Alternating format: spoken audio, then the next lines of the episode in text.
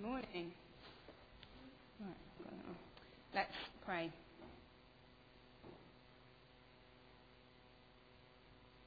Thank you, Jesus, that you are present here with us. Thank you for your word. Thank you for stories. Pray that you would open our hearts, that through your Holy Spirit, present and alive in each of us, we would hear your voice speaking as we look at your word, and that we would go away changed by who you are and what you've done. Amen. I, um, I heard something recently that said if you want to sound clever, if that's your, your bag, and someone's talking about a film or a book or a play that you don't know much about, then you just need to say, oh, it's, it's essentially about redemption. And you sound really clever, and it's almost always true. But for Ruth, that definitely is the case, that this is a story of redemption. And one of the things that I was taught as a child, whenever you're looking at the Bible, a passage in the Bible, is to ask yourself the question, why is it here? Why does it matter? Why is it a part of the Bible? And the whole book of Ruth is there essentially as a bit of history. It's a bit of the puzzle. It's part of Jesus' genealogy. And, and so it forms a bit of history that makes sense of other books of the Bible. But it's also there as a picture, as a story of redemption, a story of our redemption that teaches us about God's character, that teaches us about God's redemption. So, just to very briefly recap the story of Ruth, we've got um, two main characters, Naomi and Ruth.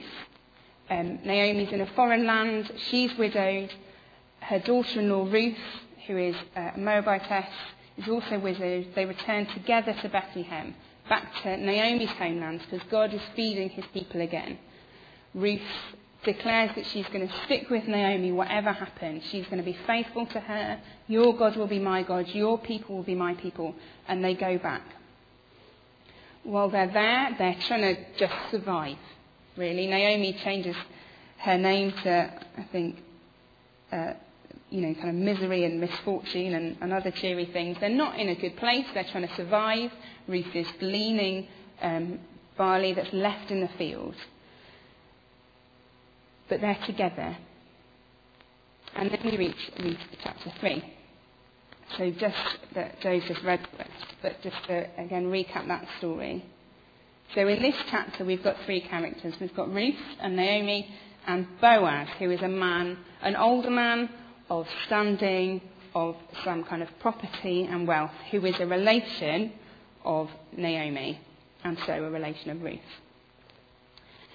And Naomi has spotted what's going on. She's got that kind of motherly uh, Mrs. Bennet type vibe from Pride and Prejudice of, right, okay, I can, I can see that there's something going on here. And so she encourages Ruth to, to take action. Ruth goes to the threshing floor, um, which is a very male place, a place of work, and does this outrageous, wildly inappropriate act of climbing in at the foot of Boaz's bed. And then Boaz responds to her, and Ruth goes back to Naomi. Now, although I think there are loads of things that we can learn from this story, and obviously loads of things we can learn from the Bible, I feel I want to put in a bit of a disclaimer that this chapter should not be taken as dating advice. If that's where any of you are or are offering advice to people, I would not recommend following this I mean, perhaps they're putting on perfume and they're getting nicely dressed. But I would suggest going down to your, your loved one's place of work and hiding um, is not perhaps I would recommend to our young people. I'm not an expert on dating, but that much I know. But for each of us, in all of our relationships, whether they're friendships, whether they're family relationships, whether it's someone that you're dating or engaged to or married to, there are often moments where we have to kind of take that leap of faith and we have to kind of step out of our comfort zone. And that can look like, I know I've, one of my best friends was someone that I met in a park and started chatting to. And that first conversation where I was like, so I just want to maybe like come for a coffee or something. That there was a risk. that she would go, No, why would I want to have a coffee with you? You massive weirdo, I don't know you. Um, quite a lot of my friendships start in that way, but fortunately they mainly respond quite nicely. But there's still a leap of faith because you don't know how people will respond. Asking someone whether they want to go out for a meal, asking someone to marry you. In marriage, it can look like saying, I'm not sure things are okay, maybe we need to go and get some counselling. With family members, it can look like talking through things that have hurt you. That there are often these steps where we have to step out and trust, and we don't know what the ending is going to be. And Ruth is in this kind of extreme situation. So I want to look at the three characters of Ruth, Boaz, and Naomi and see what we can learn about that kind of stepping out in faith. So if we start with Ruth, there are some really important characteristics about this act of faith that Ruth does, this kind of stepping out you know, in obedience to Naomi, but I think we can learn lessons for us stepping out in obedience to God. The first is that it's a really active thing that she's doing. She's not sitting waiting for Boaz to notice her. She's not putting on her perfume and her nice clothes and then just carrying on in the hope that Boaz will see her. There's an action, a stepping towards something. And I'm reminded of the story in Mark 5 of the woman with bleeding who in the crowd reaches out to Jesus. I remember Joe speaking on it probably a couple of years ago and saying it's quite easy to be in the crowd around Jesus, but to step out and touch him, to reach out to Jesus is a different thing. So what Ruth's doing is an active thing. It's a decision. It's, it's stepping towards something. The second is that it's really vulnerable. So we might know how this story ends, but Ruth doesn't. Ruth stepping out and putting herself at real risk, at best of looking foolish, of being rejected, of being assaulted. She's going to a male dominated place of work with no protection as a foreigner. Who knows what would have happened to her? She was physically in danger. And that when we step towards God, when we step, take those kind of leaps of trust in relationships, that we're really vulnerable. That we're without our armour. Because we don't know the end of the story and we might look foolish. Where we need someone else. That's a scary place to be. And it's always worth thinking through for each of us what are the habits that we have to stop us being vulnerable? How do we protect ourselves from that. I know for me, one of my favourite techniques to stop myself from being too vulnerable is to lower everyone's expectations. So if I've made something, I've cooked something, I might be really proud of it, but I'll serve it saying, I'm sorry, I didn't really have the right ingredients, so I probably left it for a little bit long, it's a bit dry actually. Trying to lower everyone's expectations, because to make something and put it in front of someone and say, I'm really proud of this, is more vulnerable. And we've each got things that we do. Maybe it's having lots of activity. Maybe it's being really strong. We never cry. We don't struggle. We're not that kind of person. But each of us, to be obedient to God, means being vulnerable before Him, to admit our need of God, and to stand before Him knowing that it's only His grace that saves us. We don't, we don't bring anything to that deal except for our honest vulnerable selves, without armour. And Ruth steps out. She's active. She's vulnerable. And the other thing that I notice in what Ruth does here is that although it is bold and wildly inappropriate, there's a real gentleness in it and a quietness. And I think that for some of us, and perhaps even for us as a church, that we think that acts of faith, that boldness and that courage is always loud. And that it looks big or impressive. But for each of us every day, for us as a church family, there are steps of faith, steps of obedience that aren't active. They're really vulnerable. But maybe they're quite gentle.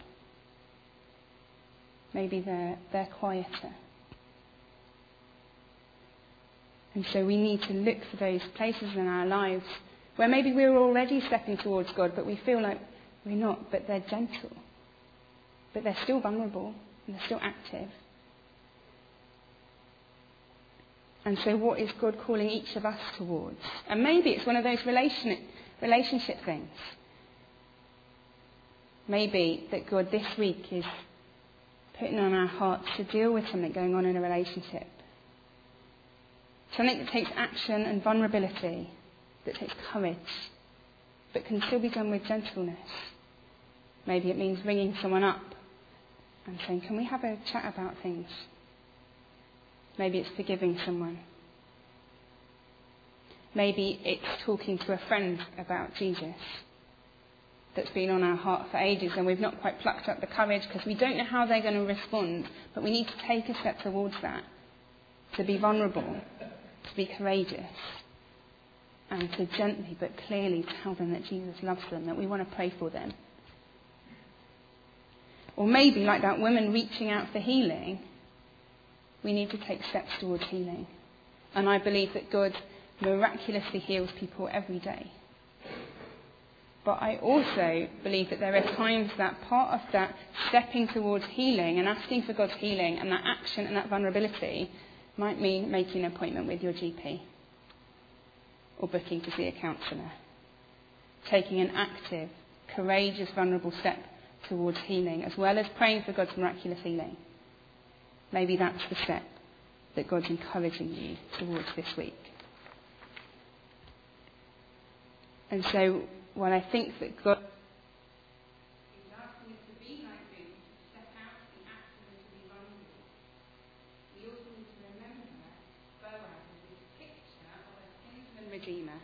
a picture of Jesus.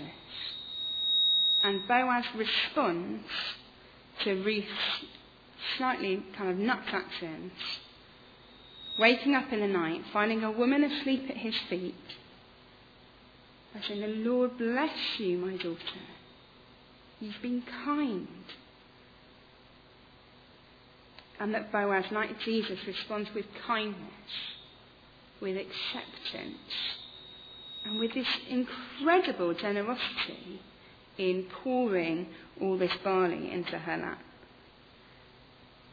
And this whole story reminds me of in Mark 14 when the woman pours perfume and anoints Jesus' feet.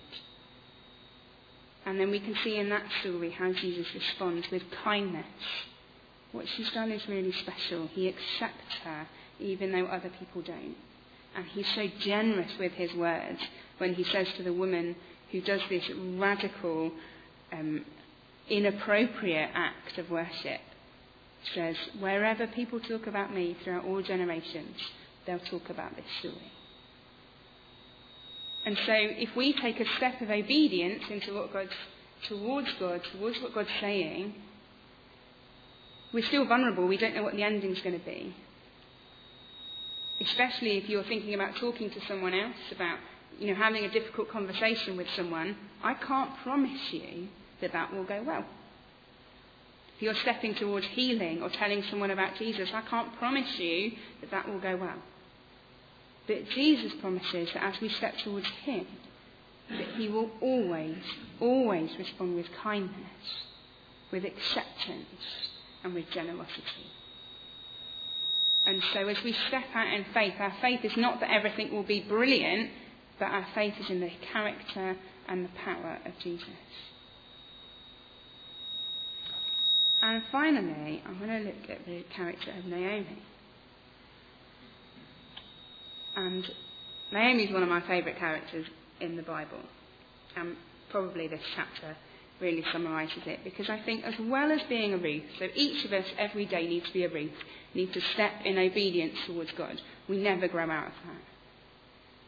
But for many of us, most of us here, perhaps we need to be a bit of a Naomi too. We need to see what's going on with younger Christians or other people around us. Watch like Naomi watches, sees what's starting. She then encourages Ruth, that old fashioned version of the word encourage. She gives her courage. She sets out these practical steps for Ruth to walk through. and ultimately points her towards Boaz, who is our model of a kinsman redeemer. So she gives her these very detailed practical instructions that end with, in verse 4, He will tell you what to do. And so for each of us, we need to be asking God, who can I be a Naomi to? What can I see going on in the lives of these other Christians? How can I encourage that? How can I help them take steps towards what you've got for them? How can I point them to you? How can I say to these other Christians, Jesus will tell you what to do? It's still Ruth that has to step out and do it. Still Ruth that has to step out of vulnerability. We can't do that for other people. But Naomi can help, advise, encourage. And then at the end of the chapter, she says, How did it go? I'll wait with you while we find out what happens. So each of us needs to be looking for who it is that we can say, I can see that God's given you these gifts. Have you thought about taking these steps? Could I perhaps put you in touch with someone? Can I pray with you about this? They've still got to do it. That person's still got to take those steps. But we can set everything up as much as we can. We can help, we can support, we can encourage. And then we can follow up and say, How did that go? How's that progressing? I'll wait with you. And so as we as we finish, I think we're going to have some more worship and some space to respond. I'm just going to pray because what we need more than anything is God to speak to our hearts, to tell us what steps He wants us to take this week. Jesus, I praise you that whenever we step towards you, you always respond with kindness and acceptance and generosity. Fill us with your Holy Spirit that we can be courageous, that we would have our eyes on you so we're willing to be vulnerable, to be without armour. Help us to be brave and to take those steps you're calling us to, that difficult phone call, that conversation with someone about Jesus, that saying yes to something, that saying no to something. Show us, God, for each of us and for us as a church family, what the next step towards you looks like. And I pray, Jesus, that you would give us eyes to see where we can be Naomi's, to see what you're doing in others and how we can encourage. that we would be a church family that is encouraging each other, that is making opportunities for each other that we point each other to you. Amen.